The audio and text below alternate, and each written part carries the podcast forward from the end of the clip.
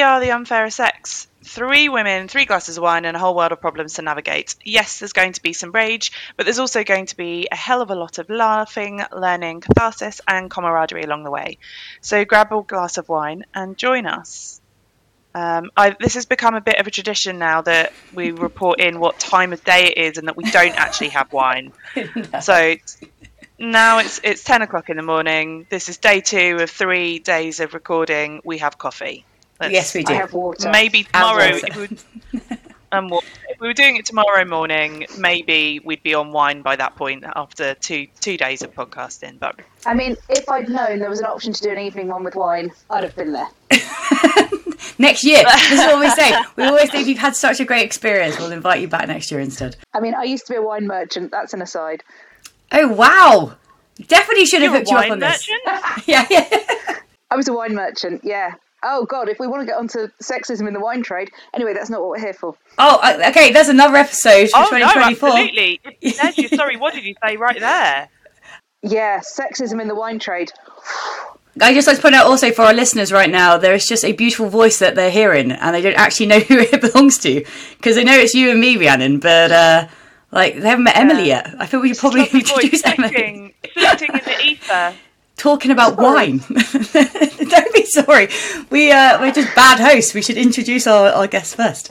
Um, so everyone, this is Emily Barclay. I actually met Emily at a Pause Live event, which was a event dedicated to the menopause and the perimenopause. Now, Emily, you have a perimenopause hub, and I, I would do. love for you to introduce yourself and introduce kind of the work that you're doing in that space. Cool. So, um, where do I start? Basically, the Perimenopause Hub came about because of my experience. Um, I started getting perimenopause. Peri, it's going well, can't even speak. I started getting peri symptoms when I was 39. Um, I'd been training for Ironman triathlons. Oh, there's another place where there's a lot of uh, sexual inequality. Anyway, um, and you're not. no, you're not. Um, anyway, so I'd been training for Ironman. I was the fittest I'd ever been, blah, blah, blah, blah, blah. And then just suddenly I had this fatigue to a level I've never, never encountered. And I've known people over the years who've had chronic fatigue and things like that. And I was like, well, it's, not that, but whoa, this is weird. And then my periods went strange and I was angry. I, I can't even put, I'm, I'm not an angry person. I mean, I get angry about inequalities, but I'm not a sort of in my personal life. I'm not somebody who loses it particularly. I don't have the energy for that, you know. Um, and I, one evening, utterly lost my shit. I hope I'm allowed to swear. You, um, you can. At, oh yeah. yeah. Okay, good. At my partner because dinner was ten minutes late. Like I took hangry to another level. Do you know what I mean? Anyway, so these were all this weird stuff was happening on there. I was I was gaining weight despite having not changed what I was eating, and I just didn't recognize myself. Fast forward three, three and a half years of going back and forth to the doctor and all the rest, and eventually, and I'd been tracking my cycle by this point, which I'd never done before. And by the way, huge advocate for tra- tracking your cycle. Wish I'd learnt about that when I was younger. Um, finally, the doctor and I said, "Oh, it's probably perimenopause," because it was definitely hormonal. There was it was very apparent from the tracking. And so I'm like, whoo, I've got a word. I'm not dead. This is not some horrific diagnosis. It's, you know, puberty again. I got through the first one. I was fairly stroppy. That's okay. I can get through a second one. I love so, that way of looking at it. so I came home and I just wanted to find some support. So I kind of Googled around and I just couldn't find what I needed. And what I needed was people in perimenopause. So I was 42 by this point and all I was finding was kind of Facebook groups and the like for women who were in menopause. So their periods had ended, they were in their 50s. It was a, and I hadn't realized there was such a big, big kind of difference in life stage. I thought, you know, once you're through puberty, that's kind of it, and then one day you become old. um, and so I was suddenly like, oh, I don't really belong there because they're all talking about like grandkids and stuff like that. And I was, um, and so I was like, right, I need somewhere where there's people my age and going through the similar things to me. And then I was also finding kind of specific websites and stuff from individual practitioners going, and here is how we solve menopause. this is the this is the food regime you need to follow. This is the specific, and I'm like, I I I'm gonna hazard a guess, but when it's something that affects half the population, I don't think there can be a one size fits all. I just don't think that's possible. It's also not solvable, is it? It's just like Yeah, exactly. like it's not a solvable Exactly. problem. Yeah. Wave a I wand, thought, abra- ab- ab- abracadabra, you're fixed. and now you are magically done. You know. And so I thought, well, I wonder if I could sort of bring together some experts so that people can have choice, and Yeah. then people can, you know, if they want to understand what nutrition is going to support them to feel a bit better, great.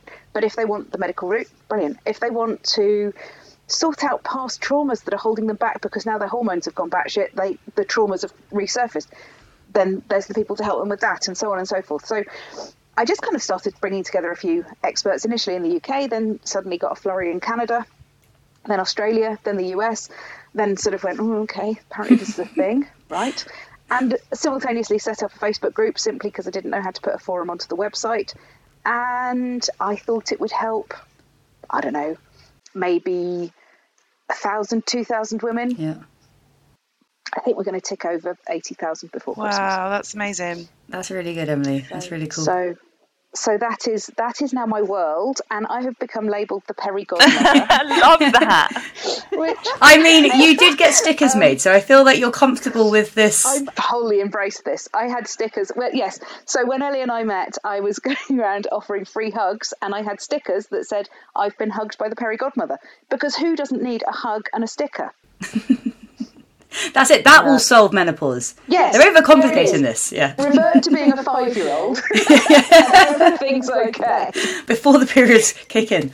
Um, yeah, no, and that was exactly my moment. So I actually listened to Emily on a panel discussion um, at the Pause Live event, uh, and actually went and spoke to you afterwards because there were some of the topics that kind of came up on um, on stage. And again, what you were kind of talking through was just the options, making sure that women had options for whichever experience or whichever kind of journeys they were going through, and then kind of whatever um, solutions they felt were mo- most appropriate for kind of you know tackling some of the issues. And we spoke about uh, in a previous episode that some women now experience, or there's been recognised up to 30 to 40 symptoms around menopause, and actually a lot of women uh, will experience at least one of those, but you know most women will experience more than one. So, um, and I actually came up to you afterwards and said, you know, I I love this. There's a, this huge energy in this room. Everyone seems really happy, and I love the fact there's just so many solutions out here. But then I said, am I being a skeptic here? By thinking there's so many solutions, and also there was such a focus, it felt like for me, about cosmetic enhancements. Mm. And I said to you, I'm a little bit concerned that the menopause as a community, as a market, for lack of a better word, feels like it's becoming quite commercialized and suddenly everyone is coming out the woodwork with a new solution that's going to solve all these problems for all these women. And how do we stop the commercialization of menopause in the same way, or basically try and stop it kind of falling into the trap that the diet industry fell into and obviously became extremely toxic? And that was my concern. And I said to you, I almost whispered it because I'm like, I don't want to break like the magic that's going on here today because it was such a beautiful atmosphere and everyone seems to be having such a great day and you know having those conversations they needed. But I was just very aware of just how much was around us and and just suddenly felt very conscious um, about where the menopause market was going because women need solutions and I don't think we're sat here going hogs are going to change the world like the women actually need proper I mean, they'll do a good job. They'll, They'll do a good job. so women need the solutions but where like how do we draw that line between a fad and an actual solution But before we go on to that bit, that's an excellent intro to ev- everything that's going to happen in this episode. But Emily has said she has a sorry. What did you say for us? So You I'm put a just little gonna pin in that little just pin gonna pause it, menopause it briefly, like we did the right? just gonna pause it briefly and head to our sorry. What did you say? But we'll remember where we left off on that. I mean, I won't Right. remember because I'm in perimenopause, so I don't have a memory. So I'm relying on you two. we've got you Emily we've Try, got you try. So we'll head over to you for, for, and thank you so much for that intro. That's, I mean, everything you're doing is awesome, and we will come back to all of it. Yeah. Yeah, and I what I didn't add into the intro, which apparently I already led with, was I used to be a wine merchant. I also have too many dogs. I don't know if those are relevant things, but I Absolutely always relevant. relevant things. Yeah. always is relevant. At, at the end, I'm going to ask you about wine, wine, and, Yeah. and Yeah. sexism in the wine industry. Also, my little, this is my beautiful pup behind me, who is, um, we won a photo shoot not long ago, and so he got this beautiful photo shoot. So there are three ridiculously sized pictures of my dog around the house. Someone was like, I don't know how I feel about you having these massive pictures of your dog, and I was like, why? He's well, the, the pictures are bigger than your dog, so I kind of Yeah, feel they like are. My dog's tiny. So, how many dogs do you have, Emily? Before we move on, four currently. We did have four six. currently, but your Yeah. dog's dog, dog's dog needs a dog, right? So you, you're Yeah. considering a fifth? Yeah, Yeah. yeah. what breed Yeah. of dog? How much space Um, are we talking about here? They're they're quite big. So four, three of them are rescues from Romania. Um, one is a Carpathian Shepherd, which is a Romanian Shepherd dog. Um, two of them are dogs, and then we have a rescue from the UK who is a Belgian Malinois. Wow. my yeah, a lot of space. Yeah, we usually have two acres, but we also live on a river plain. So currently we don't have two acres. We have about a quarter of an acre and a lake. I mean, you know, that's not a bad way to live. I feel like I don't have a lake, Emily. well, you know, I'm just showing off now, You are a aren't I? little bit. You and your four dogs and your lake, like. I know, right? Life goals. This is this is what happens when you're the Peri godmother. This this this is the kind of things that that you uh, you deserve. Yeah. I know, right? That's the, the right? spoils of being the Peri godmother.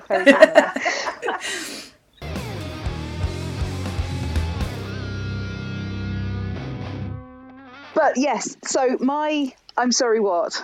Sorry, what did you say? I'm sorry, what did you say? Um, so it ties in with menopause, but it's about um, fat shaming in the medical world. I'd reached the point when I decided it was time to try HRT. So I went to the doctor, lovely. And um, they have to check your blood pressure and all this, and it turned out my blood pressure was quite high. So the, the conversation was, is there a family history of that? Blah, blah, blah. Yes, I'll find out. Family WhatsApp? Yes, there is. Right, good. Next time I spoke to the doctor, um, he's like, okay, right, so we need to sort this uh, blood pressure out. Yes, we do. Okay. And I was like, oh, now um, the nurse asked me to find out if there's a family history. There is. Fine, cool. My younger brother and my mum. And I said, oh, and I've read around it and I gathered that stress can have an impact. And he said, oh, yes, well, yes, well I can. And um, I said, well, you know, um, of late, my partner had a car crash and broke his back. Then our house flooded and then one of our dogs died. So feeling the stress kind of thing. So I'm like, these could be explanations. And he went, and so what do you weigh? Um, I don't know. Here's a number. And he went, ooh. And I was just like, no. What is this? A car dealership?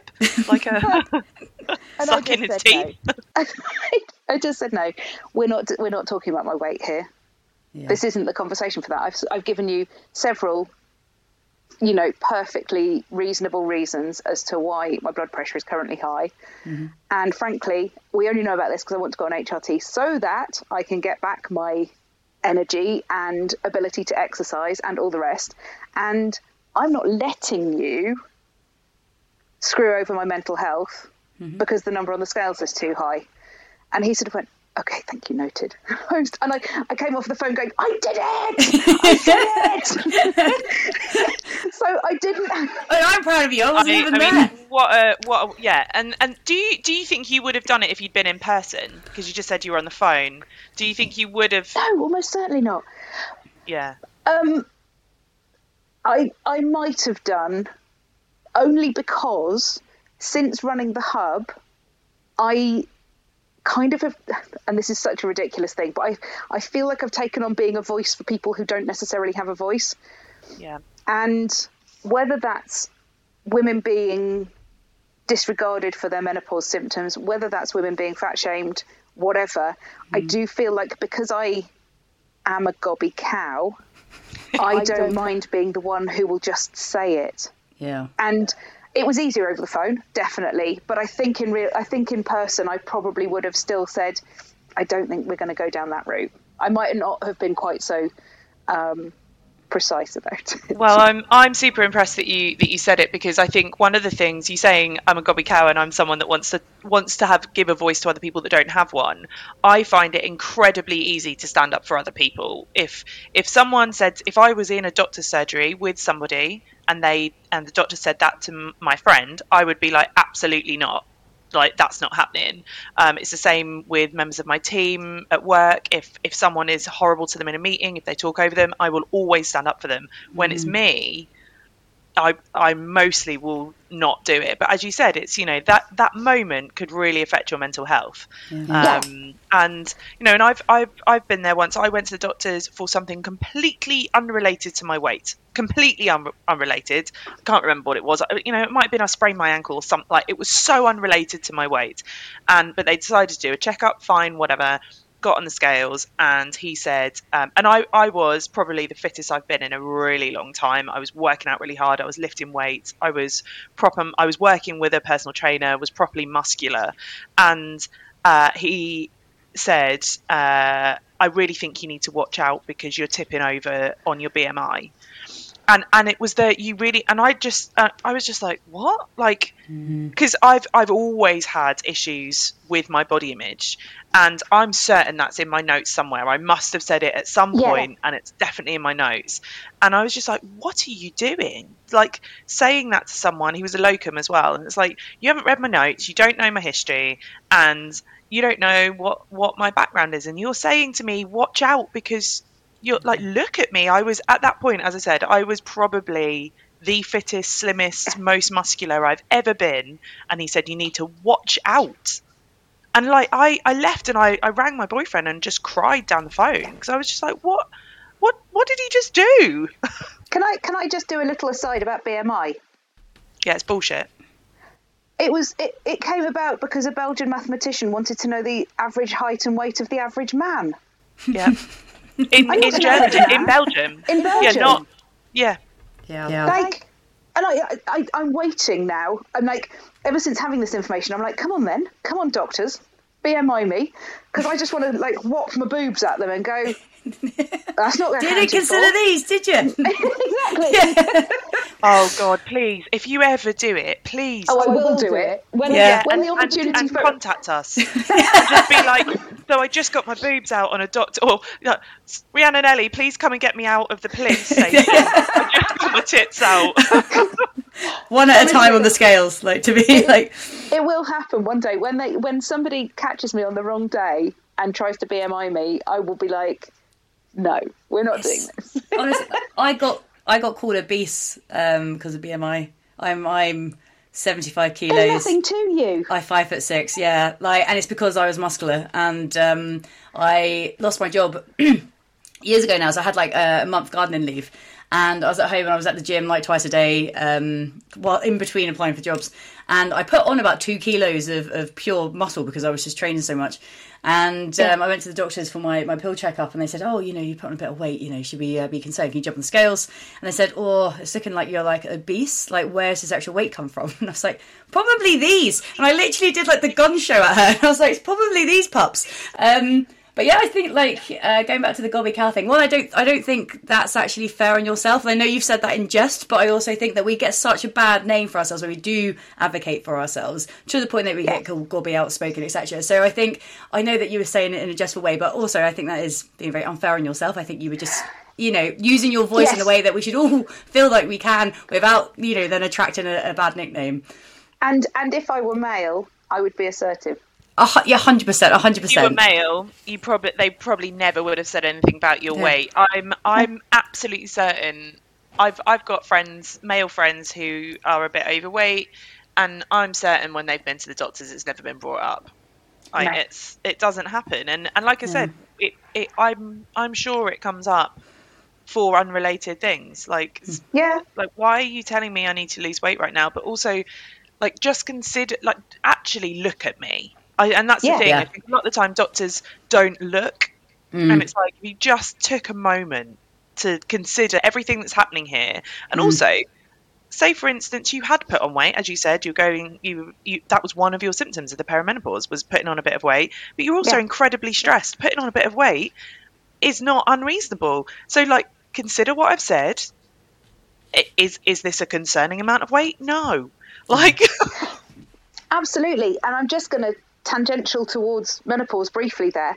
It's this whole thing in, and I see this a lot in just the medical community, and I'm not dissing doctors because they're brilliant at what they do, but there's this um, tendency in the medical world to put everything into averages and not really to think about where those averages have come from. So, menopause in particular, this it, it's a little maths lesson that I like to regularly churn out. You know, the average age of reaching menopause, which is when you've gone a year without having a period in the U in the UK and the US, is 51, which obviously comes from averages because it's not it's not so suddenly you wake up on your 51st birthday, ta-da, all done.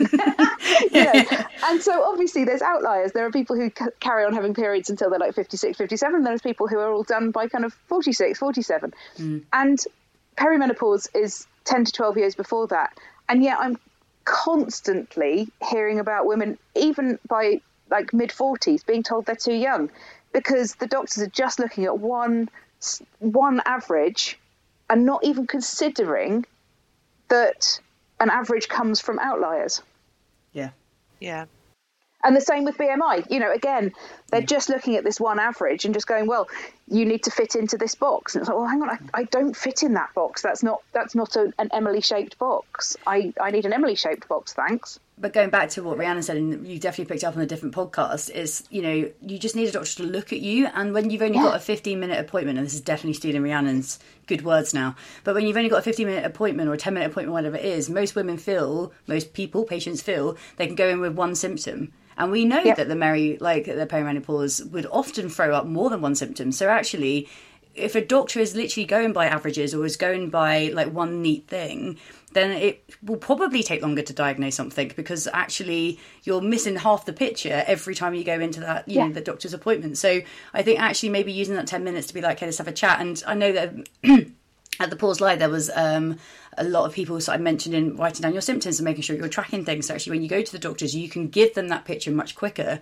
Um, but yeah, I think actually jumping off those scales and say like really dude? Am i obese? Just just give me a once over. Like i'll even do a little twirl if that makes you feel better. But like i'm obviously okay in terms of my health. And again i come in for my bloody pill. So it's like again i, I don't know what the issue anyway. So i think Yeah. what you said was great. I think sometimes you know doctors are people. So actually sometimes reminding them to like rein their necks in a little bit and just be like just treat people with a bit more empathy treat people with a little bit more respect around these sort of subjects um, i think the, every now and then having a reminder from somebody who is prepared to say it can actually be incredibly helpful not only to their practice but then obviously to other patients that they'll end up seeing um, going forward so Yeah. yeah and and I you know I I have to hope that in saying that I have potentially saved a future person yeah from being sent into that horrible diet spiral.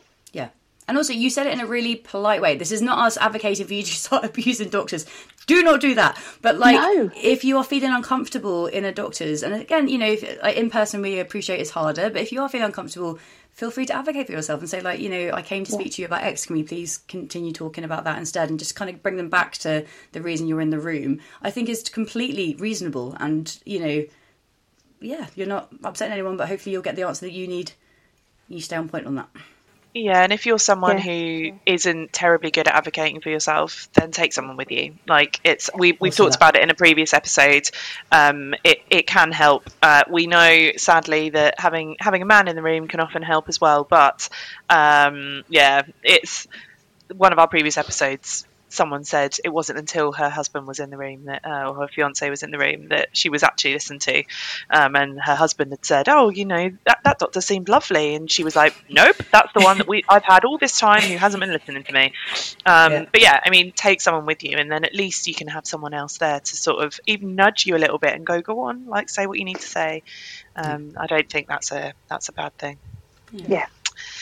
Fabulous, you did a great job, I think, and uh, I think we should all we should just yeah put that on a t-shirt. Not today, sonny boy. um, all right. Okay. Can I ask a quick question though, as well? Because um, so I think most of us on this call actually, Rhiannon is a quite a fit person. I'm quite a fit person. By sounds things, Emily, you thoroughly enjoyed Not sport. anymore, but I was. yeah. I think So, like- Iron, did you say an Ironman you did, or you were training for? yeah. That's Yeah. astonishing. So like I I definitely grew up in a fat phobic house. I know I did. Um, whether that like my parents will ever proclaim that or not, but there was a lot of references to my sister's weight growing up. Again, I was naturally a bit more skinny than them, but also I got a lot of comments from my brother. Uh, so actually, I was anorexic when I was 17 because my brother just called me fat one too many times, and I really took that to heart. So I ended up, you know, had a bit up by a year. Um, not anyway, so uh, I had a year and um, ended up luckily recovering from that. And uh, again, I still remember the moment I told my dad, like, like I told him the exact calories of a bagel or what, what my plate was, and he's like, "Ellie, what the fuck? Like, this is not normal behavior." Um, and the reason I ask you this is because like I now find myself in this kind of like headspace where again I, I work really hard for my body. I'm really proud of that, and I am kind of conscious on the food I eat and etc. Um, and I am a bit nervous, you know, when things like such as um, like perimenopause is in my future. I know that's going to come along, and I find it very difficult to balance kind of finding that self confidence in yourself because that's who you know and that's what you've known, versus creeping into fat phobia, which I know I grew up around, etc. And I just wondered, obviously, going from being a tri- you know an Ironman athlete to then obviously dealing with your with your weight gain how did you in like mentally manage that because i think do you, am i asking the right question do you see what like Yeah. I'd also like Yeah, to really totally. point out at this stage because we can see you and our audience can't, and you don't need us to tell you this, but you're you're clearly not fat, but you're you you said you were much fitter and you've and you gained Yeah. weight during your, pen, me- So- your perimenopause. Yeah, and I'm I'm 100% open about this. I I have no qualms. I'm very happy to talk about um, body shape, body acceptance, all of those things. It's one of my most favourite topics in the world, frankly. So this might be quite a long answer. I apologise. I'll let you edit it accordingly. um, when my partner and I started doing triathlons, I had a I was probably about a UK size 14 and I believed that meant I was very fat. And I had quite a lot of internalized body issues that had, I can look I can look back at it. It stemmed from this is ridiculous. Very aware it's ridiculous. Um, there was an advert in the mid to late 80s for Special K, which said if you can pinch an inch. I was maybe 10 or 11 when that came out, and I would roll, I would sit forward so that I could find an inch to pinch to tell myself I was fat. I mean, Um, just to, just before you carry on, I mean, this is a prime example. We've talked about this previously on on episodes of, of the effect that that kind of advert has. That you know, Bridget Jones being nine and a half stone and saying that she has to lose tw- twelve pounds, whatever it was, and you know, all, the effect that it has. You were ten or eleven, and it stayed with you. Yeah. And it, it, you know, and then through puberty, obviously your body shape changes. And so then I, I, I never, I never had an eating disorder, but I definitely had, I definitely had a disordered relationship with food. And that carried on, you know, um, photo, you know how photos come up on your Facebook memories and you're like, oh, and I thought I was fat, huh? And I'm exactly the same size as the people I'm sitting with, you know, Yeah. whatever. Anyway, fast forward to when we started doing triathlons, and then suddenly you're spending a lot of your life in lycra or in um, wetsuits, and suddenly you become acutely aware of every lump and bump. And I I am somebody who has boobs and hips. That's just literally the shape I am. There is no changing that. Like, however small I get, I will always have boobs and hips.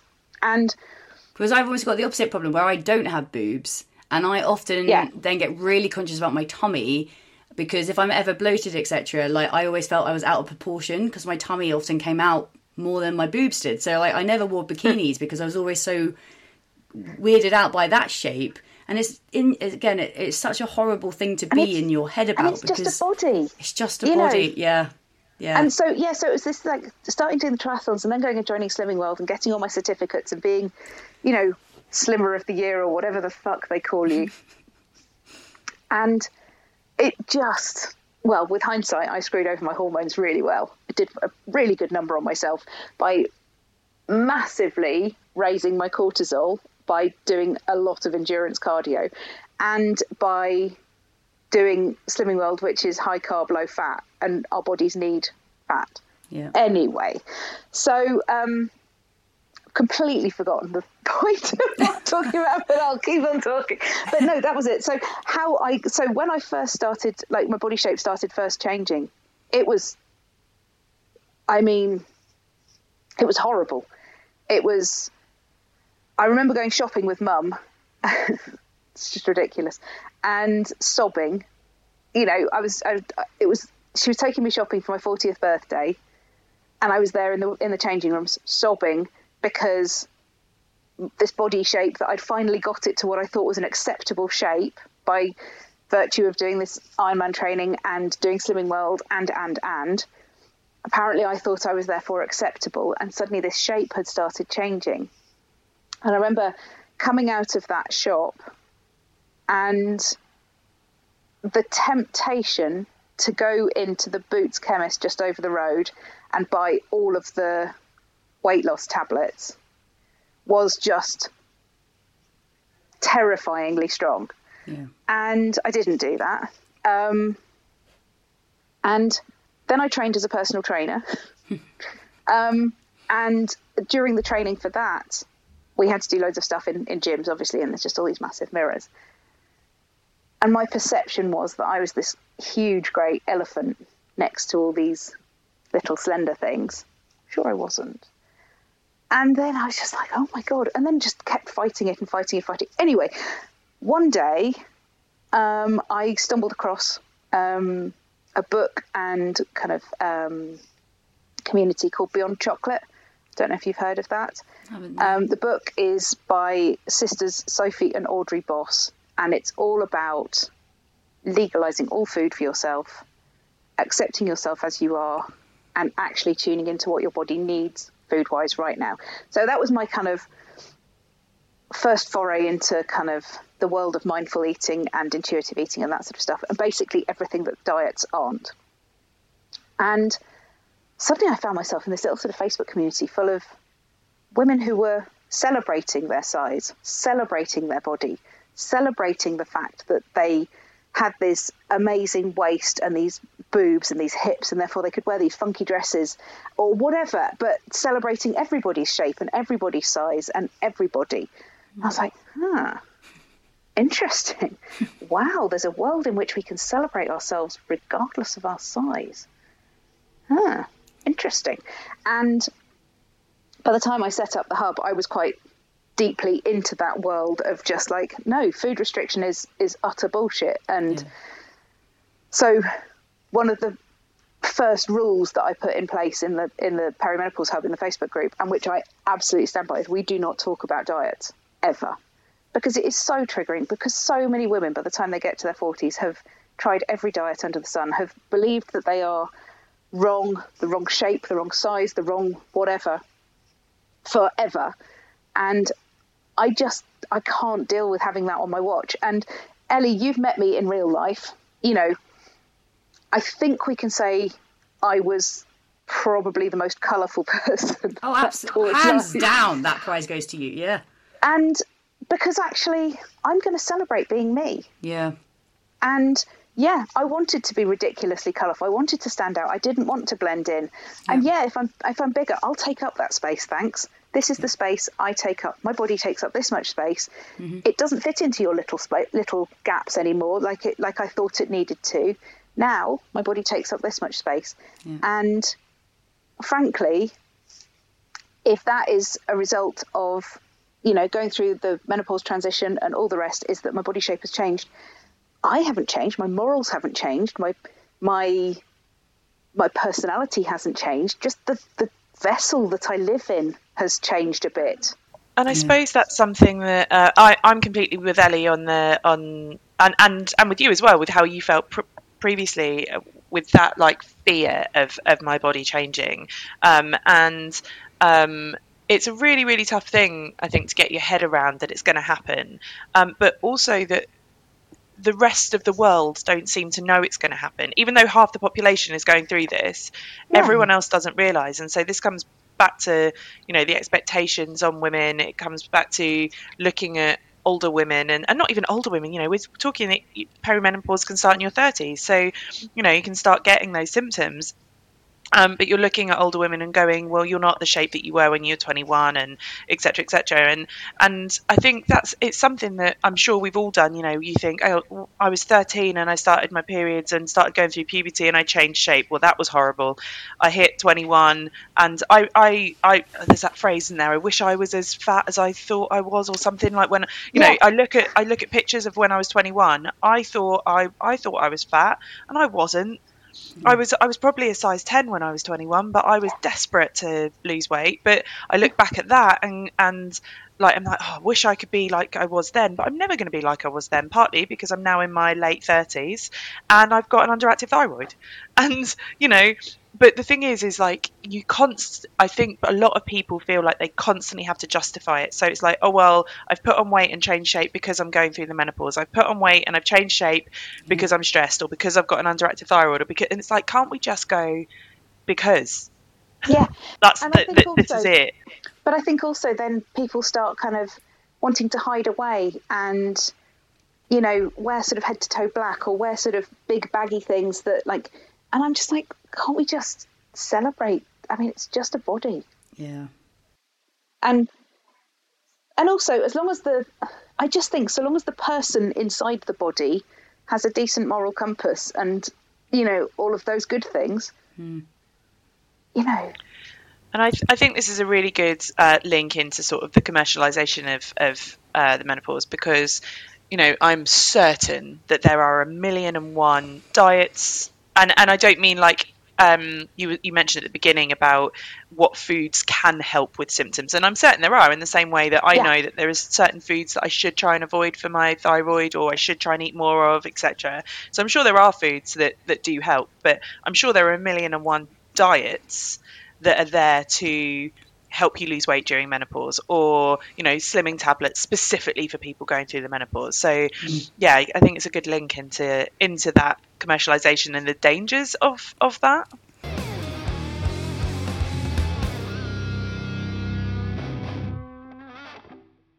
Because this is the thing isn't it? It's like it's not feeling conscious about your body is is a valid response to change right? If you've got used to something etc so it's also i think sometimes saying to women like oh you you know you shouldn't worry about this sort of stuff can also sometimes feel quite dismissive. And i think when a lot of us have grown up again, you know, being told to be conscious of our weights and feeling like we have to be particular sizes and shapes, etc. That you know, to suddenly then have quite a drastic change when you hit middle age, when you're perhaps feeling a bit more anxious, or again, you're like hormones all over the place, etc. So it's just another symptom that you're kind of then working through. Um, I think for for me, yeah, it's, it's kind of that knife edge, isn't it? It's like you're aware there's changes and you want to make sure that you're healthy and kind of, you know, you're feeling good about yourself, but you then don't want to tip too far into, I'm now going to take every diet pill under the sun because I need to be as skinny as possible. And I find that I'm certainly on that tip and balance. You know, I, I had a back injury two years ago and I had to stop a lot of my sport overnight. And I definitely put some weight on. And I remember my husband made a comment about the fact I should eat a little less ice cream.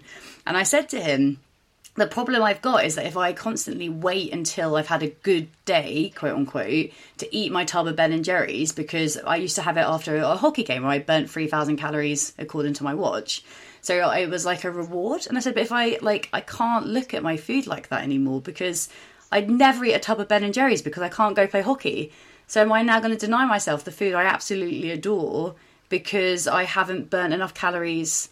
Do you know, and so like I, yeah, he didn't mean it maliciously, but it's one of those things of like, oh, you're not doing any sport at the moment, maybe you should like cut back a little bit on your ice cream, and um, I just, yeah, for me it was that moment of being like, oh my goodness, like I, I have to accept that my body will change probably over the next kind of two years while I'm recovering from this and I, I'm managing a back injury. Um, and then when I get to start playing sports again, I get to start doing fitness, and my body will probably change again, and I'll be able to. And it's, I think that's a real mental challenge of you know trying to not beat yourself up when those changes happen. Recognize there's things that you want to do for yourself to maybe feel like energy levels, or again, you, you feel better in a particular thing, but um, particular size, but when we were at like Pause Live, it it was shocking for me again just how many stands were focused on weight loss, were focused on supplements, were focused. There was an ab machine there to get your core back, you know, and to get your visible abs. There was a lot of cosmetic um, work uh, being uh, advertised, and there's actually a lot of women walking around with who'd had a lot of noticeable cosmetic work as well. And again, that isn't shaming those women. Like if, again, if that's the path that they feel most comfortable taking, um, crack on. But for me, it, it was it was a surprise, I think, to see so much of that as publicly as it was. And again, certainly that guy in that suit. I forgot what his name was, but my goodness, you know, the one that um, Sunita called up on stage. Oh, I'd gone home by then. I, Oh, my- had to get my train back to deepest, darkest rural places. I mean, he was suited and booted, and according to Sunita, has changed her life. You know, she ranted and raved about him and said, you know, like he, she wouldn't be where she was today without him.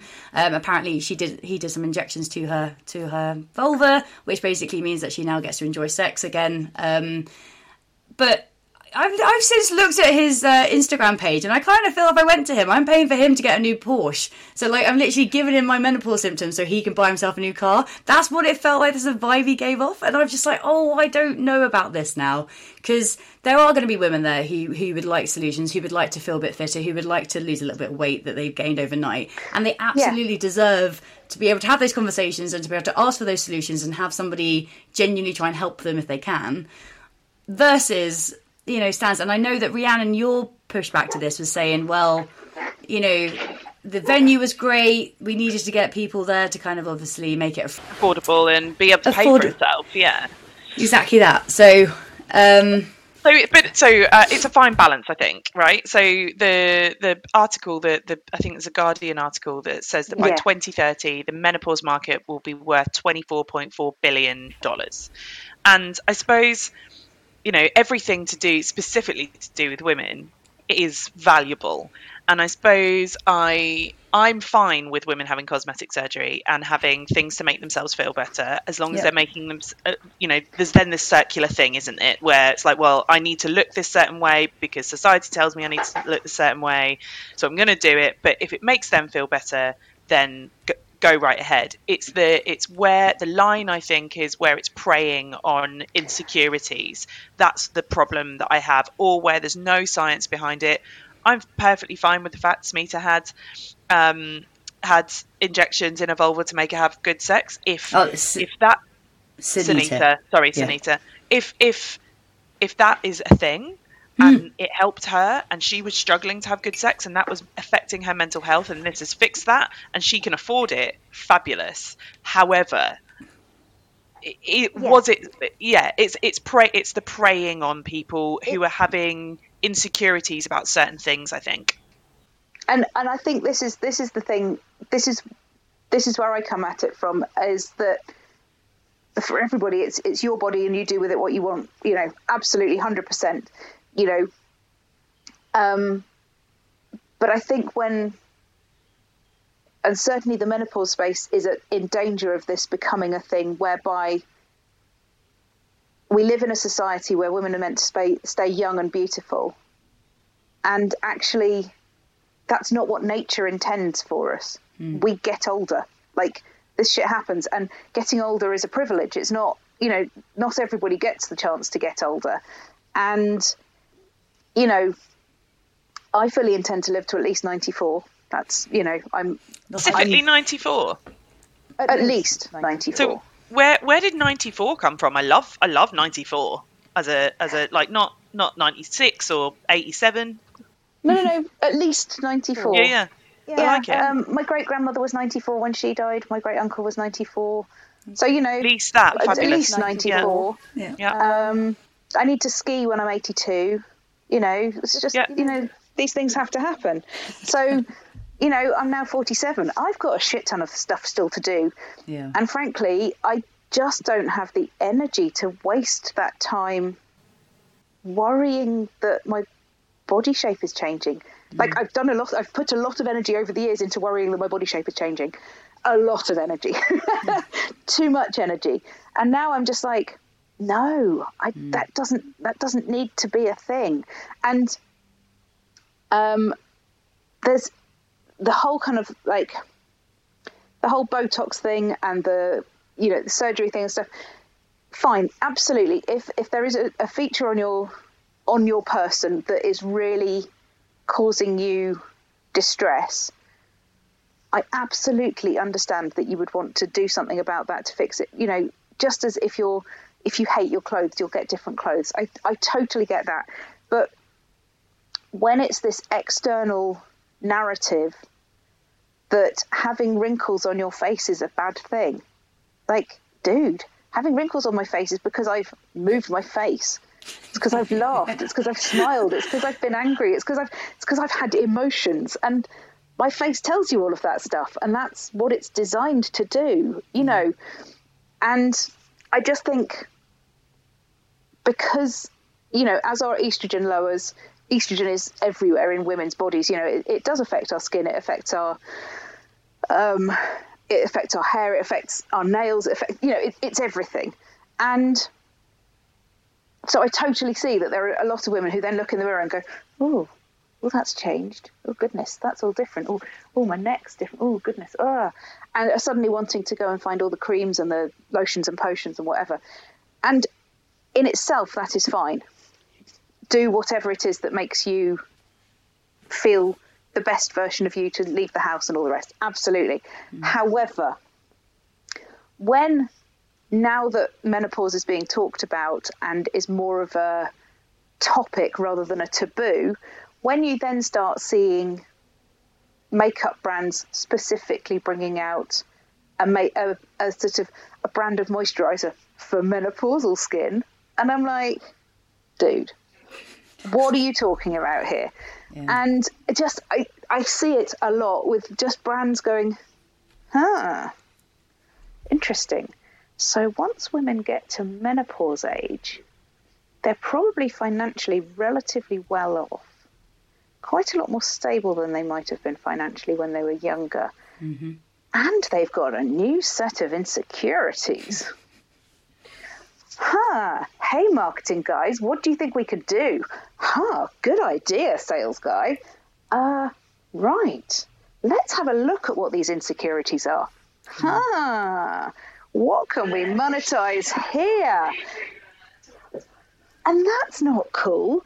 You know, and, and the sort of the you know, in, in, in my little world with my hub and my the experts that I have on there, we are all people who have experienced a shit time through menopause and have gone on to do things to help people not to feel shit. And yes, of course, we have to make money because, you know, bills have to be paid and dogs have to be fed. Mm-hmm. But it's the the everybody that I work with, our starting point is helping people not to feel shit. But I see some of these big brands and I feel like that isn't their starting point. Their starting point is simply how do we line our pockets? And I'm what like, a that's not cool. And what a kind of um, it's a it's a really rubbish outcome that the fact that we now are much happier talking about the menopause. It's more it's people share their experiences more. People understand the peri- the perimenopause is something that I really only heard about probably I'd say 5 years ago. Yeah. um, because um, uh, someone who I managed in my team um, told me about it and that she'd really been struggling. Um, before that, I, pro- I don't think I knew anything about it. Um, but what a rubbish situation that now that we're going, look, this is a thing women go through. We need menopause policies at work. We need people need to share their symptoms more so that we understand them, etc., etc. The response to that is, ooh, money. yeah like it's that's a interesting. it's I, a real shame. I had a call with um, a company who I will not name for obvious reasons. And they were looking to get into the menopause space. And so they'd obviously reached out to various people in this space. And I had a call and it just it just made me laugh frankly. It was it was a, a team of marketing people. And there was I think four of them. Two of the girls were probably early 20s there was a guy in his 30s and there was someone else and I can't remember. Anyway and I'm like huh, right this is interesting because you guys are definitely just looking at this from a marketing point of view Yeah, yeah. and then um, at some point the guy sort of piped up and he goes so uh, Emily now on all your social media, how do you how do you plan what you know what tone of voice to use? And I was like, I what? I mean, I just ask to see photos of people's dogs, and and like on a Friday we have gift night because then people can put up gifs of how tired they're feeling or whatever, or the fact that they're drinking wine. What? And he's like, hmm, authentic tone of voice. Interesting. and I'm like, okay, don't think I belong here. No, it's yeah. I uh when you start getting like groups of marketers on a phone call trying to like how do we market to your demographic because Yeah. obviously at this point like there's a 30 year old male and two 20 year old women and obviously the full one you did disclose so like you know they don't really know or understand this yet and it's you know good of them to try and reach out to at least somebody who might understand it um But yeah, But- get to hire somebody who uh, who does understand it. Yeah, I just also felt like you know when I was doing a bit of research for this um, this episode, the thing that really shocked me was uh, there's a couple of phrases that kept coming out. One of them was uh, by Anne Garnier, the CEO of Lisa Health, and she forecasted that 2023 was going to be the year of menopause.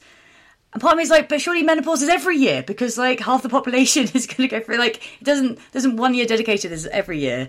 Um, there's the fact that you've got it's an, it's uh, remained it's described as a largely untapped market which is valued at 600 billion dollars. So it's considered a market opportunity. There are then other people who go on to say. Um. So, and again, you know, one of them, um, Garnier again was saying that you know the need for more treatments, research, and services is clear, and thankfully, financial uh, backing and public support are mounting. I think we all agree with that, right? And then she goes like, for every woman, everyone will experience this life stage, and it's bordering on criminal neglect that women have suffered for so long in silence and are not getting the care and support that they need. Again, I think we all agree with that. But then you've got the fact that you know people are going, well, you know, this isn't quite like uh, pregnancy. So again, pregnancy is also another market, but it's a very um, limited market in the sense that women are only pregnant for for nine months, and then their symptoms generally are you know wrapped up, quote unquote, within a couple of years. Menopause, perimenopause, that can go like ten to thirty years, right? So I think they're also recognizing that this isn't an overnight cure that people need. It's up to 30 years of buying the same face cream and again lining the pockets of people. And so again i think this is where i've i i think i was going with that that question i was asking about like the diet because people need the symptoms and so you need people creating those symptoms and those solutions for people. But equally you don't then want to allow it to go so far that then they're completely capitalizing on a group of people who are desperate for solutions. And actually one of the things i found in here was um, hrt so uh, hrt apparently was something that came out in the 1940s um, but it wasn't until like the 60s that it became much more widespread. Uh, there were studies that obviously showed the benefits of it and it became um, much more widely adopted. Then apparently in 2022 um, there was a publication of the Women's uh, Health Initiative study, which found that HRT increased the risk of um, heart disease, 2002, yeah. yeah, coronary heart disease, Yeah. heart attacks, and also breast cancer and strokes. Um, and the problem with that is that then this uh, this study triggered panic uh, among people who were using HRT, and by the, the what I was reading, that that kind of hasn't really recovered. Like medical professionals have been desperately trying to, you know, not reverse the you know the effects of that study, but to, to say like it's actually it's okay and there's more clinical trials been done and it's okay. And I know that Breast Cancer UK have come out and said like it's actually it's so nominal the amount of people who actually end up getting breast cancer because of this. So like it's it's really fascinating. But the, the problem with that is that the sudden rejection of HRT then also found loads of women who thought they'd found a solution now being pushed out into a market trying to find treatments and no longer trusting medical professionals to help them. And that's a really scary space to be where, you know, there was a stat in here about the number of women who no longer feel like they can go to a health practitioner even though their symptoms are, you know, is affecting how they work or affecting how they sleep or their relationships. And they do not feel confident enough to be able to go to a doctor to have a conversation with them. Yeah. So um, I'm going to answer many aspects of that. So Please the, do. The, the study in 2002. So actually, I'm going to go back pre that. Um, old HRT um, used to be made from pregnant mare's urine. Oh, Just lovely. Um, Oh. And yeah, I know, right? And was a fairly sort of one size fits all attempt to keep women being dutiful, shall we say? Because you know, all beautiful. no, dutiful. Oh, Sorry, right. dutiful. um, and keep them not from being locked up in asylums and things like that. So that because as estrogen declines, so does our tolerance of bullshit. So HRT helped to keep us dutiful. Anyway, um, so that's with the old preparations of HRT, which were fairly, um, what's the word I want? Sort of sledgehammery. It's not really the word I want, but you know what I mean. They weren't very subtle. Um, Okay. Then there was the study in 2002, and I'm sure I will get corrected on this, but basically, the um, people that they used in the study were all over menopause age, and so by virtue of age and general life stuff, were more predisposed to breast cancer and other issues. Right. And the link to HRT was blown up, but actually the study hadn't been has been shown not to have been carried out as well as it might have been, shall we say. So of course then everybody sees the headlines and the headline says HRT causes breast cancer. Yep. And everyone goes, Whoa, shit. Bin that, don't want that anymore. Which is also dangerous, isn't it? To completely take yourself off it overnight. Well, yeah, like Yeah. with anything, you know, um, it's you know anything that you are your body has come become accustomed to. If you suddenly just stop it immediately, it's not going to go well. You know, there's a reason our hormones decline, and they don't just sort of except if you have a hysterectomy, then they literally just um, fall off a cliff. Anyway, subsequently, HRT formulations have been massively improved, and there's a lot of choice now. So you've got um, you can still take oral ones, but they're not made from pregnant mare's urine. Yay. Uh, That is that.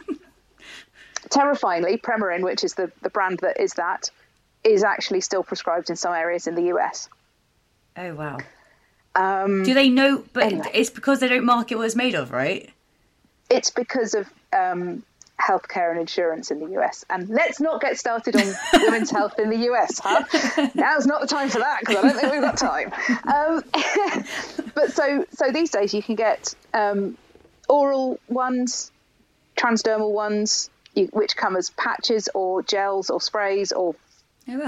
so there's lots of different ways of taking HRT these days that don't put the same strain on your liver and things for processing it.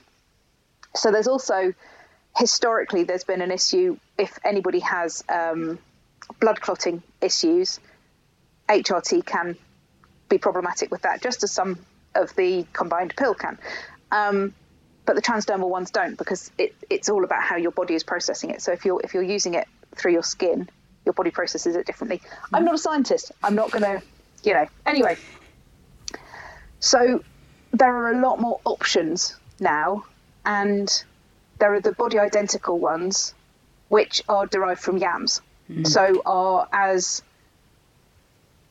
natural, for want of another word, as any others. They're not. I mean, I don't understand how medicines are made. I don't need to understand how medicines are made, but they're not sort of somebody in a lab going, right, we'll have some of this, some of this, some of this, some of this, stir it all together and send it off to keep women dutiful.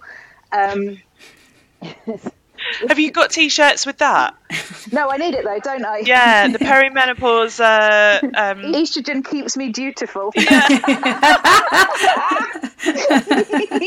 um, but yeah, so um, so the, so we, we've come along, we've come on a long way, but unfortunately, education to doctors hasn't necessarily kept up. So new doctors are absolutely across this, but doctors who've been in the um, in the profession for a while, who if they haven't chosen to go down a menopause special interest, they don't have this information. So they're potentially still referring back to the 2002 study Yeah. and scaremongering of something that actually shouldn't be being used for scaremongering.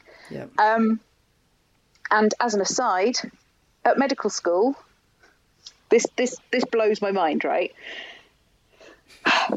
So, I was talking to a doctor the other day. This was a while ago now, and for some reason, the, the subject of a condition called transverse myelitis, which my mother has, came up. And transverse myelitis gets 300 diagnoses a year in the UK, versus menopause, half of population will experience. Hmm. The doctor I was speaking to said she learnt more about transverse myelitis at medical school than she did about menopause. She has subsequently, she is now a menopause doctor, and so she has subsequently chosen to go down the women's health route. But in actual medical school, she learnt more about transverse myelitis, which, by the way, no GP will ever need to deal with because it's a neurological thing and it'll go. But obviously, men can get transverse myelitis. But there was there was an uptake, wasn't there, in the number of doctors? Um, it was in the tens of thousands of doctors who ended up taking on the additional training that the government offered around menopausal symptoms a couple of years ago, um, because it was on offer, and they're like, "Oh yeah, shit, we should probably know a little bit about this." And so, like you, and you know, Smita was saying, Doctor Smita was saying that you know she absolutely every doctor does know about it, but perhaps not to the level of depth that you know is actually going to transfer into being helpful um, for for every patient. And yeah, that just kind of blows your mind, doesn't it? And something that could be ignored for so long. And again, you know, the, the language used a second ago but it is criminal that women have been left to deal with this on their own in silence for so long. Um, and actually, the more that we start learning about it, the more tracking that we do. And as you said, that, that you know, the more focus we put on miseducation around this stuff, I think is going to be hugely beneficial to not only the generation going for it right now, but future generations who will eventually experience um, the perimenopause. I just think I just think it's I think it's terrifying, shocking, criminal. Not sure which word to choose. That something that affects. I mean, regardless of what level of symptoms, it affects half the population. Yeah. We can't get away from that. And I know some women sail through it and then their periods end and they go, "Oh, brilliant, lovely, job's good." And and, and I know there are some women who are utterly crippled by it, but it will affect all of us, just like period starting affects every girl. You know, it's it's something that the medical profession should, uh, and certainly GPs, because it is it is not something you would be asking for a referral for. It's something that you will show up to your GP about. It doesn't. It's not an acute thing where you'd go to A and E or you'd you know, it's it's a it's a chronic, ongoing experience of symptoms Yeah. that you will keep going back and forth to your GP for. So they should be able to help us. I and probably along with med- i mean more so with medical like you know medical professionals medical uh, students should learn more about it but i also kind of feel like we should learn more about it at school um, you know like we learn about periods i remember there was so when i had sex education at school so i'm 37 um, the boys and the girls were separated out and the girls were taught about periods and the boys I don't know what they were taught about, but they weren't talk about taught about periods. They learned about periods in science when we got to high school, um, but like I know that's changed now. There's more education for both, you know, for all genders when it comes to um, when it comes to periods. But really, you know, the chances are there there'll be mums like kids' mums going through perimenopause, it might be helpful for them for kids to understand that. Um, Yeah. And it shouldn't be really that I got to my early 30s and didn't really know much about menopause, and certainly not about mer- perimenopause. All I knew is that my granny went through it very late. She didn't go through it till she was about 60. Um, and, you know, and uh, my mum had a hysterectomy in her mid 30s, so she was sort of plunged into it. So what I knew was hot flushes and hairy chins. That's something we talked about on our on our pre- previous menopause episodes. But obviously, as Ellie said, there's so many more symptoms. But that's what I knew. You get hot flushes and you get more hairs on your chin. That's it. But apparently, though, it's the hot flushes which is um, is directly linked to the growth of the menopause market. It's the first thing that people are tapping into because it's perhaps one of the most common symptoms. And so, to lure women into kind of using their products, apparently, it's the thing that they target the most. Um, and the second thing is dietary supplements. It seems to be like one of the highest. Like those two, those two things seem to be the thing that's most marketed. And Yeah. Um, just quickly going back to what you were saying about learning at school, I, I've I've mulled this one over because, like, I will campaign for it if I think it'll work because I'll, I'll you know that it's the gobby cow thing again. It's coming back. Um, but I just I worry that like when we're at school, the idea of being 25 is ancient. and so the idea of something that happens in people's 40s and 50s. Yeah. I mean, by that point, I'll be wearing a twin set and knitting. I won't leave the house. I won't have a life. Good God, why would I want to know something about that, anything that happens in forties? So that's that's my that's my concern with introducing it at school is that it's it's just so far removed from where they're at in life, even if their parents are going through it. Because frankly, kids don't give a shit what their parents are going through, do they? They're just like, I don't know, mum's really moody today. Um, I would love to see um, something come in whereby women get called for a kind of a health checkup. You, you get called after you're 40 or 45, depending on where you are in the country. I would love to see that happen at 35 and just a conversation with the menopause nurse or the menopause doctor in the in the practice, just saying, this is what will be happening in the next few years. You may not experience any of these symptoms. Don't panic. It's fine. Mm. But if you do start to, this is this is how we can help you. Here's how we can signpost you to places, and this is how we can help.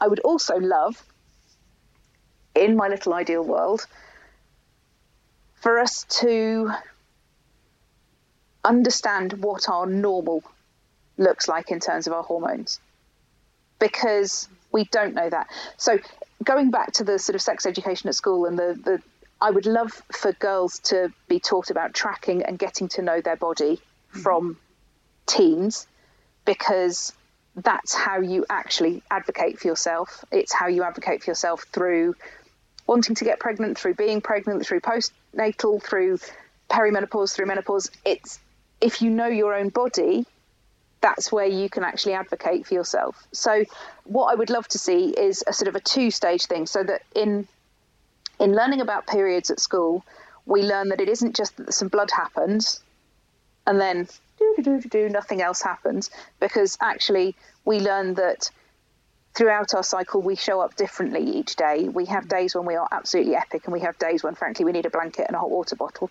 and that that's okay. Yeah regardless of the fact that we live in a male world and we're expected just to show up the same every day. But actually, I would love if teenage girls were taught that it's okay. It's okay that your energy levels change through your cycle. It's okay that your appetite changes through your cycle. It's okay that your mood changes through your cycle. Mm. And that the more you get to know that, the more you can spot what that feels like in you. So when you can, you go, "Oh, period must be coming. I'm needing all of the stodgy food." Rather than thinking, oh my God, I'm a really bad person because I want to eat stodgy food, I'll have to eat a lettuce leaf to punish myself. Yeah. Um, so that would be the, the school part of it. Because simply by virtue of getting to know their own bodies, then those girls, once they get to perimenopause age, would be starting to spot things sooner. Then I would like to see a kind of a nurse appointment at kind of about 35 saying, as you start spotting that things change, because we know you've been tracking since you were 15, because that's what we've instilled, this is how we can help you. Yeah. That's, you know, in Emily's ideal world, where there's also unicorns and glitter everywhere, but um, that's how it'll work. Um, you know, doesn't work like that yet, but um, but I just and, and this comes back to the, the the commercialization of the whole thing. I, I advocate for tracking case I hadn't mentioned that, um, which is all about getting to know your own body hmm. and doing what your own body needs now, as opposed to the commercialization, which just goes, okay, let's absolve you of any knowledge of your own body, and we think you need this because we think you need to look like this and you need to feel like this and you need to do this. No, learn yeah. what you are, who you are, and then let that um, guide you through things. I think that's great. I think it's really great. And um, again, another question that we had uh, for you, Emily. There was an article that came out uh, from it was at the back of the Australian uh, study, and it said again talking about the menopause market, and it said that women are being driven to treat symptoms with unnecessary products um, because the there's been an overemphasis on the severity and frequency of symptoms, and the problem with that is that people then often um, I'm going to say this wrong, uh, catastrophize menopause. Catastrophize. There we are. Thank you. Um, menopause in the minds of Australian women, and then they also, you know, they're now finding also that then has a uh, a knock on effect into employment as well. So actually, there's a lot of um, bosses and and uh, industries which then conflate menopause symptoms as well and perhaps give women a harder time because then everything that is going on in a woman's life then goes oh it must be the menopause. So like what we've been trying to get rid of for ages is like oh she must be on a period. But now suddenly like oh it's the menopause. And there was um, this really well there's a quote uh, here that says um, beneath the feminist solidarity of this global push to recognize menopause and its impact on our health finances and lives is, in fact, another example of siloing women out of the workplace and off career ladders because of their biology. This gives men a reason to use our biology to keep us out of the workplace. And that was by Tanya Ewan um, in an opinion piece that she wrote for the Sydney Morning Herald, uh, November, so last month uh, of 2023. Mm. And I think what's interesting about this is that, you know, we are encouraging women to talk more about this. We're encouraging those conversations. But going back to what you were just saying, it's less about, hey guys, at 14 years old. You know, there's going to be this big thing called the menopause, and it's going to be this massive, dramatic part of your life, da la la. What you're advocating for is like, let's educate women around their bodies, let's educate women about how they can track their bodies and use that kind of data to advocate for themselves. Whereas, kind of what Tanya Ewan was saying there about this, you know, feminist solidarity is unfortunately the more we glorify it and talk about it in such a way that then women are scaremongered into trying to, you know, find a solution for every little thing. When some, I'm sure some of those things you could probably work through, others will need, you know, more medical intervention. Um, and then unfortunately having that knock-on effect then into the workplace where we're then finding women being siloed again because they're like, oh, it, you know, it must be the menopause, and because those misunderstandings about what the menopause is and how women are coping with that menopause symptoms, they then get they start getting invited to meetings because oh, you know, it's probably going to be a bit too much for Sarah, so we just won't invite her in and I find that really interesting, kind of the overlap between the more we talk about it, which is a good thing, but how we're talking about it can then one impact how much women are, are seeking out these symptoms. And we've already spoken about, like we're not trusting doctors, so um, uh, a 2020 survey by Mumsnet and Gransnet found that many respondents did not trust GPs to diagnose the perimenopause or the menopause correctly, and that was 39% of women did not think their perimenopause was going to get diagnosed, and 25% didn't think their menopause uh, was going to get diagnosed correctly. So, like, we know women aren't trusting GPs. We know that there's there's untapped gold mine of menopause market of 600 billion um, dollars. So we know that companies are jumping onto that Plus, we're also having this seep into the workplace, which is then denying women those opportunities, which you said, you know, they're, they're probably the, one of the richest parts of their lives in terms of experience, in terms yeah. of that income. And for me, that you know, that's not a coincidence that all that comes together.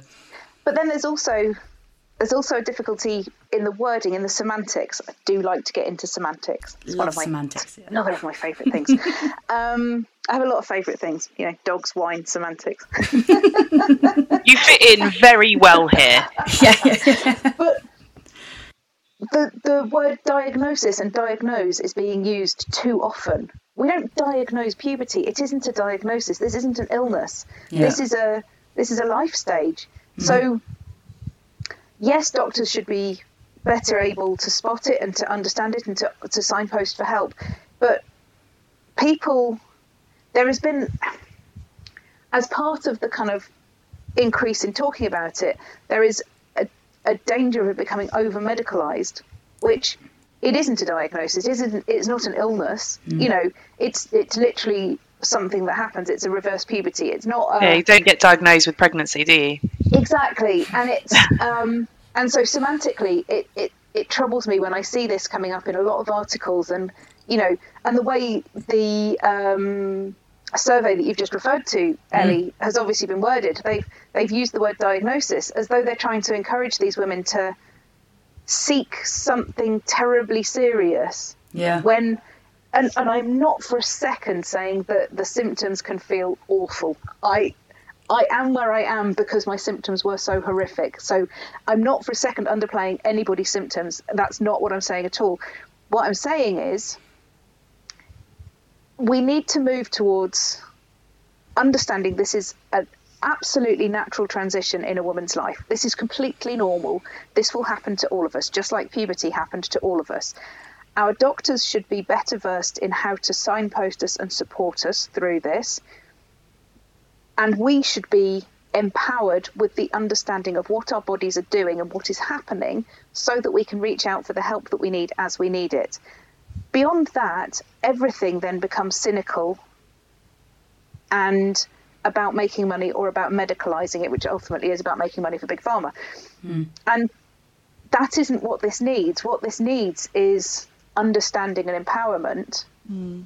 so that we can choose. Because the, the beauty of it being a, a, a, life transition is that we get to choose how we navigate it.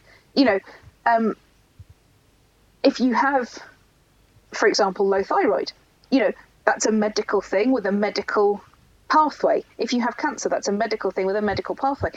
Menopause isn't a medical thing with a medical pathway. There are there are ways that the medical world can help us, but there are so many other ways that we can we can navigate it however we wish. So if somebody wishes to navigate it by overhauling what they eat, absolutely do that because you may well find that there are some things that you're eating that are exacerbating some of your symptoms and that you can manage it like that.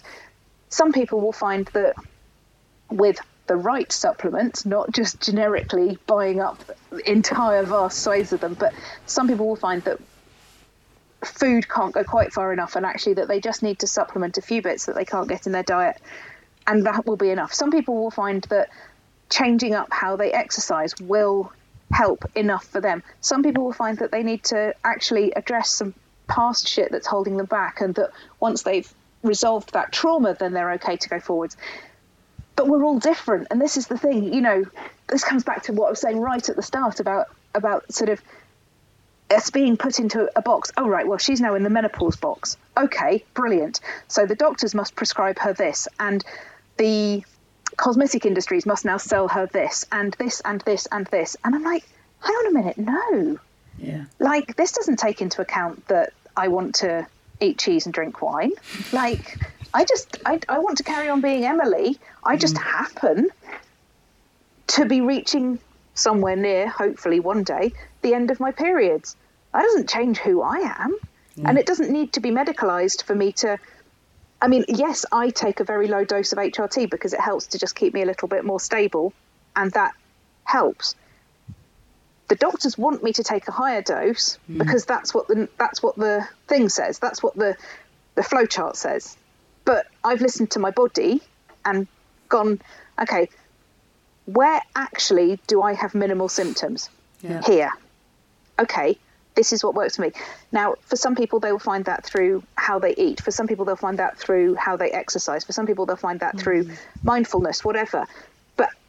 How each of us chooses to manage this, yeah. just like how we choose to manage our periods. I mean, before we started recording, we were talking about menstrual discs. I mean, you know, that wasn't an option when I started my periods. It was pads or tampons. Now we have yeah. so yeah. many choices. But as with all of men, women's health, we have choices, but we kind of need to empower ourselves to be able to make those choices. Yeah, definitely. And I think that's a, you know, with regards to the the choices, I think like we're very used to making choices around our own contraception, aren't we? So, you know, I I talk to my friends all the time about the pill or the coil or the jab or the implant or the whatever, you know, and going through it. We make those and every one of my friends has had different experiences with every one of those things. I've got a coil, I've got a friend who had a coil and had the worst time. Whereas mm. i'm like it's amazing do do it. Um, yeah. whereas she was like god no. But it's the same thing isn't it when it comes to the menopause? Like you you might say hrt at this level is amazing for me. Someone else tries it and it's just not going to work. No absolutely. And and this is you've absolutely hit on something that surprises me regularly. The number of women who have taken hormonal contraception since age 16 or whatever, and then suddenly go, well, I won't take HRT. Oh my goodness. Like, hang on a minute. Yeah. Just run that by me again. I, uh, I know someone who won't take HRT because um, they are scared of testosterone and they don't want to become more masculine. and I have tried to tell her that she already has testosterone in her system. Um, and Also, the chances of her getting her sticky mitts on any testosterone are slim to none. because it is nigh on impossible to get. You'll get you'll get your estrogen and your progesterone, Yeah. but wow, you've got to fight if you want to get testosterone. Testo- so yeah. that I mean, you know, Yeah. and if you if you don't if your body doesn't need testosterone, it will try it will turn it into estrogen. Yes, your body I have knows heard what that. it's doing. yeah, but you're not going to grow a penis. You're going to be okay, right? It's just like. And by the way, the chin hairs will happen anyway. but it's fascinating, isn't it? And again, it all comes down to this like scaremongering and misinformation, and just Yeah. you hear one thing and it sticks with you, and you just go, I don't want to touch that because you know, but but it's also it's almost like we have like I, I know I'm saying we need to empower ourselves and have choice and, and make the choice that's right for us. But like when I was first put on the pill, there was no suggestion of a choice. yeah, It was just like, oh, you just go on the pill now. And actually, to an extent, if there if if we had this ongoing education about it of going right, here is the pill. This is an option for contraception mm-hmm. until such time as you don't want that. And after that, there will become a point when basically we'll move you to a different dose of estrogen and progesterone, and that will be HRT. And you know, if if that were more the sort of standard narrative, no one would query it. Now, don't get me wrong, I don't think we should all just automatically be put on the pill, and I don't think we all need HRT at all. That's not what I'm saying here. But I think it's just interesting how we have these different takes on things. And I'm just a little slight aside again, sorry, I'm really bad for these little tangents. We tangents. love a side. we love a little side tangent, yeah. So, from the age of whatever, we can all get hold of the pill or the coil or the injection or the whatever. Have either of you ever tried getting sterilised? No, No, but I do know somebody who who did try, uh, and uh, she had quite the difficulty. Fuck me, it's hard. Yes, because you'll change your mind. You'll change your mind because you because you are you're a woman, so you can't know your own mind.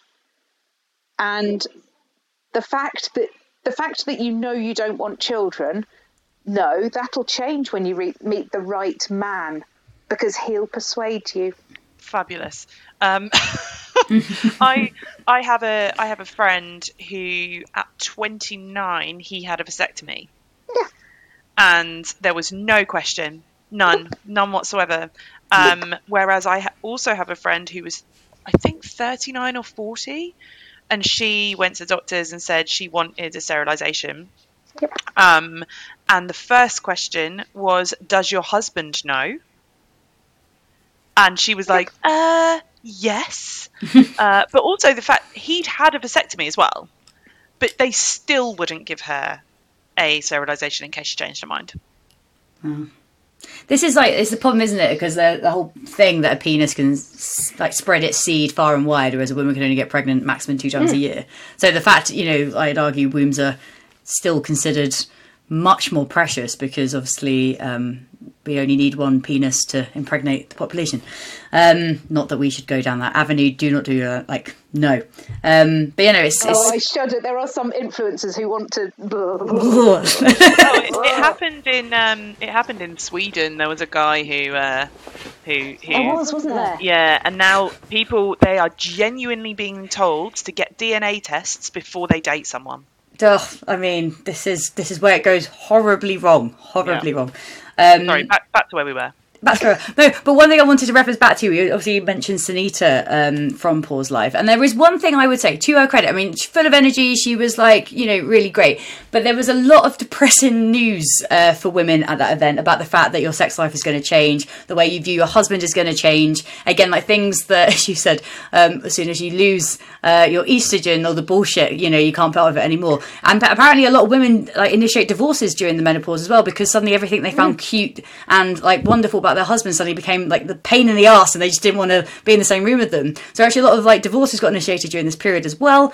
And um, I kind of listened to like three or four talks from women who had the similar experiences, and they're basically like doom and gloom, no sex, you don't love your husband anymore, you don't love yourself anymore, it's shit, right? Get but then dog. what? Get a dog, get four.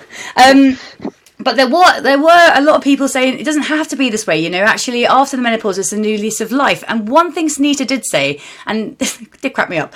Uh, she basically was talking about, and she referred to herself as a a cooch. Um, she said she got her cooch fixed by this doctor, and she said, you know, it was a lot of money, but um, the way she worded it was, it's either a three weeks holiday or forty years of great sex, and that's how she kind of justified it in her head.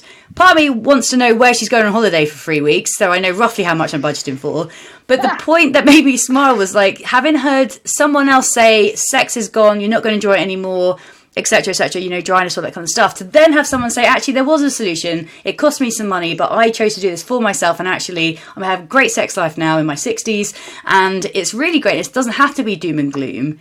I I did enjoy having someone on stage say that. So going back to the cosmetics things and people kind of looking for medical interventions in a way that you know are perhaps less natural. It's it's good that they're out there because actually for some people they do want to keep having an enjoyable sex life. They probably still fancy Yeah. their husband deep down and want that back again. You know, like and But I don't I don't think it needs to be as extreme as that. I mean, we can just use vaginal estrogen. there we go. But I just wanted to. Like, I haven't mentioned my little book, but anyway, um, what I wanted to mention in this is that in this book, which I will quickly elaborate on in a second, because I'm just going to shamelessly do that. Plug, do a shameless plug. plug. Yeah. At the end, we have notes from the other side. Um, so I asked a few postmenopausal women to tell me the best thing about being through this life stage. Here's what they had to say. So one of them said, "Life is so much better post-menopause. One one benefit is no cost of sanitary products, and sex can still be great." There we go. Yep. Um, another person said you can have sex whenever you want. And I'm like, well, actually, hang on a second. Of five people I spoke to, Yeah. two of them specifically mentioned that sex is now unencumbered because you're not thinking about pregnancy, you're not trying to dance around your period. Yeah. It can, it can just be when you want it to be. So again, and, and that's again that is not taking away from the people who experience really extreme vaginal atrophy because that is a horrific thing to do, to to go through. And if anyone wants to read. Um, a book about it, Me and My Vaginal, blah, blah, blah, Me and My Menopausal Vagina by Jane Lewis. If you have any queries about anything to do with vaginal atrophy, seriously read that book. I think, going back to what I was saying, at the nurse thing that we all should have at 35, that book should just be given out so that you spot the signs of vaginal atrophy early because it can be so easily remedied, Right. so easily remedied but people are embarrassed to talk about it because oh, it's my bit, oh, it's down there, it's my lady bits, and We, we, need to talk about yeah. it. But it's terrible, and so that is one thing that I think that this perception that we all will dry up and never have sex again, not true. Mm-hmm. We all will leak when we jump. We don't need to, by the way. We don't need TENA Lady for the rest of our lives, by the way. There are lots of things we can do about all of these, just these messages about how once you're into menopause, basically everything's shit. You're past it, you're leaking, you can't have sex, you hate everybody, and frankly, you've got a beard. Like, dude, wow. Fucking hell. And here's a list know- of solutions for you that will cost you a measly 30 grand a year. Or, exactly, or take control of your own body and address the things that are causing you issues in your life. If vaginal atrophy is a problem, please speak to your doctor about it. Yeah. They couldn't care less that you're talking about your vagina. That, it, to them, it's just a body part. It's just the same as if you're talking about your ear or your finger. Like, it is not embarrassing to them. It is only embarrassing to you because societally we've decided that our lady bits uh, are embarrassing. Otherwise known Um, as a vagina, vulva, and everything else. I know, right? Otherwise known as get the right word for the right bit. well, That's one thing I would say as well, and I think this kind of probably summarizes as well. It's like look for solutions that you mentioned there, like things that are affecting your life. So, like this is Yeah. one of the things. If you're constantly seeking out solutions which make you meek, that make you dutiful, that make you younger again, all those things. For me, you're doing it for the wrong reasons, right? Those are like you are being pressured into spending your money, your hard earned money, before you retire, where you should be going on girls' holidays and having the best time, like the best like retirement. Like, if you are putting your money into those kind of solutions, yes, you may feel good and yes, you may feel like you're helping yourself, but actually, like, if you can instead take that step back and actually think about the things which are impacting your life and the life that you want to lead and how that's impacting the relationships you're having and the relationships you want to keep in your life. Um, that for me feels like where we should be, and perhaps And that's it- the line. You know? And you've hit the nail on the head. The relationships you want to keep in your life, yeah, because as the bullshit tolerance goes, another thing that I like to bleat on about is, is boundaries. And a lot of women don't have any boundaries because our estrogen makes us dutiful. Um, I've never said that before, and suddenly that's become my catchphrase in this one. Um, Your catchphrase, I love it. but like but as as the estrogen declines actually we we do need to start putting boundaries in place and learning to say no and no is an absolutely acceptable answer. And i think as women we're kind of societally expected oh yes of course i'll go and do that. Oh yes of course yes of course yes of course yes of course oh of course. And certainly for me because fatigue was such a huge problem at the start and I had to set boundaries because I simply did not have the capacity yeah, for anything, you know. And so that was a fairly steep learning curve because I'd never said no. I'd never said no to people. I'd never done anything that would make me unlikable. I'm rolling my eyes. but that's the thing, isn't it? It's like like find you went seeking your energy back. Yeah. For you. For Not me. your energy back so you could service continue servicing everyone else in your life, you know, and that's empowering. and and seeking out the people that matter to you as you said those relationships because i'm i'm a people pleaser. Um recently i have not had the time patience capacity to deal with people that i have uh previously gone all right fine i will give you an afternoon or i'll give you a, a whatever and i've gone i just can't and i've been spending time doing uh, things with and being with the people that I enjoy being with and going no to everything else. And that is not something I'm used to um, no. at all. Um, and as, so, as you say, I think, and, and it makes me happier. I, I have moments of guilt where I'm like, oh, but I haven't seen that person or I haven't had time to speak to that person or whatever. Um, and anyone who's listening to this who I haven't spoken to, I normally spend a lot of time with. Uh, I'm sorry. um, um, but also, there are also people in, in my boat. Yeah, yeah. There are, people who are in, there are people who are in the same boat as me who are going, I'm, I've got this thing that's happening in my life right now Yeah, yeah. and I can't cope. And I think we should all be able to say, I, o- I, I just don't have the time or capacity, brain power, uh, will to spend time with these people or to, to do these things. Um, I think that's a yeah, it's a really important message. And I think it should be okay to say that in the workplace as well, because I think, you know, a lot of us find um, in the workplace that because we've been so amenable and all the rest, that, you know, we potentially become the people that, that pick up the slack when other people are a bit tight on a deadline or whatever. And again, it's it's perfectly acceptable to go, I haven't got time today, sorry, I might be able to help you tomorrow. You know, it's a no, but it's a slightly softer no yeah. but it's still a boundary and it's still just actually just pushing back which Yeah. you know we are we are raised you know from birth to to always make everything smooth and you know to sort of get us make sure that it's all okay and actually we we as women are valid in our own rights to mm. put ourselves first Yeah. Love Isn't that a perfect place to to end? Emily, was there anything that you came to say that you haven't yet had an opportunity to say? just that I've got my lovely book What is what is the name of your lovely book? I just realised, yes, this is an audio recording. Me showing the book is not helpful. Um, it's called The Aargh to Zen of Perimenopause. So the A A R G H Aargh to Zen of Perimenopause, the essential guide to navigating perimenopause your way. And it is 48 chapters from 40 of the experts in the Perimenopause Hub covering everything you might need. It's very much designed to be a dip in and out book. So if one week you want to know about anxiety and the following week you want to know about foods that support you your body through perimenopause, you dip in and you read the chapter that you need to read. Perfect. So I think I think we've got a number numbers of uh, a few bits of homework, but the one I can remember is uh, grab a glass of wine and set some boundaries.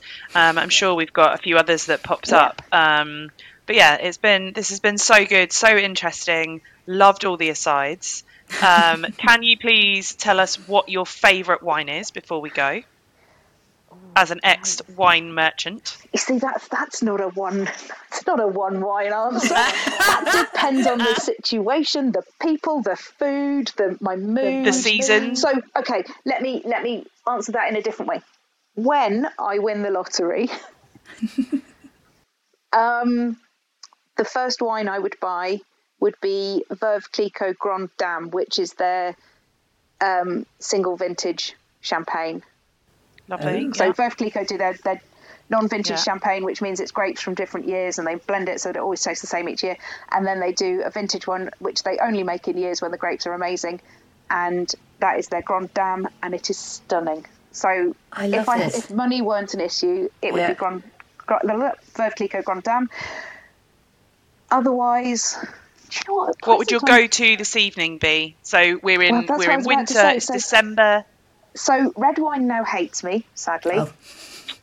Um, so if I were to go for a red wine, unfortunately, my mouth would go, "Oh, this is so nice," and then my body would go, "Fuck you."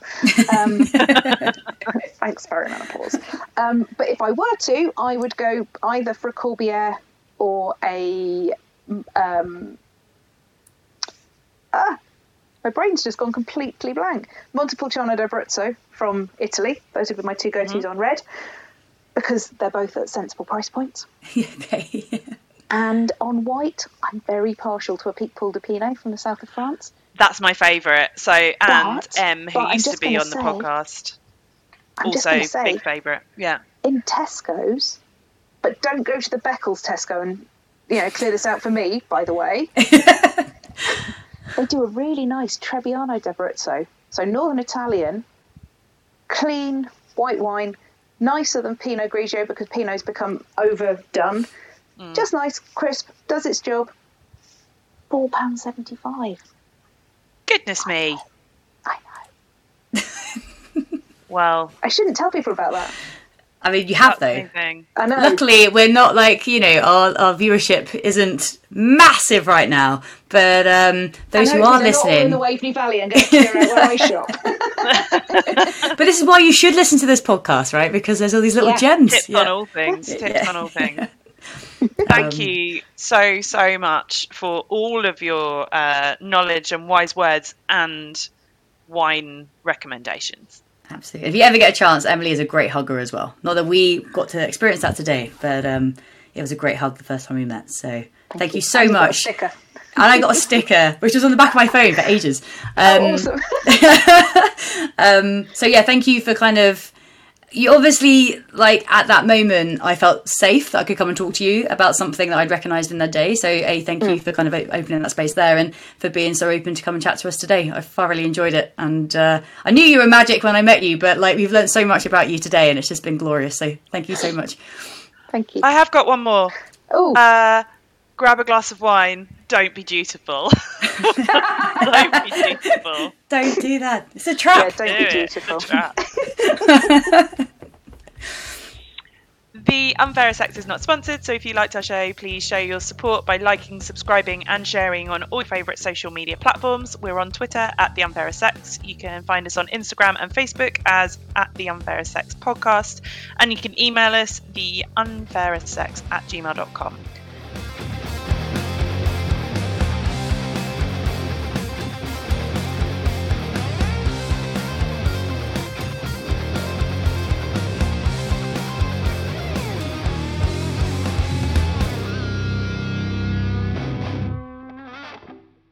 just want to pop into there was a bit where we were talking about having sex with hus- husbands. I just briefly want to point out that maybe people are having sex with their wives too. And can you imagine if both women are going through the menopause at the same time? And imagine if they've got teenage kids in the house as well. We've got periods, we've got menopause, we've got oh god. That's such a great point. That is such a great point. And Just uh, wanted miss it. to just wanted to highlight the for the the the non the non straight folks in our in our listenership. Yeah, that, that I, hands up. That was very heteronormative of me, and I apologise. Um, Although I am just I am going to say that it tends to be husbands that call that, that that are where the sticking point is. It doesn't. I'm I'm not noticing the same level of fallout in same sex couples. Oh, interesting. Interesting, really interesting. I mean, I have asked my husband. I said, "Look, buddy, this thing's going to come up, right? If I ask for a divorce, can you just double check that's actually what I want? You know, it could just be a spur of the moment thing. Let's just have a chat about it. Give me a couple of days. Um, don't pack your bags until we've had a chat."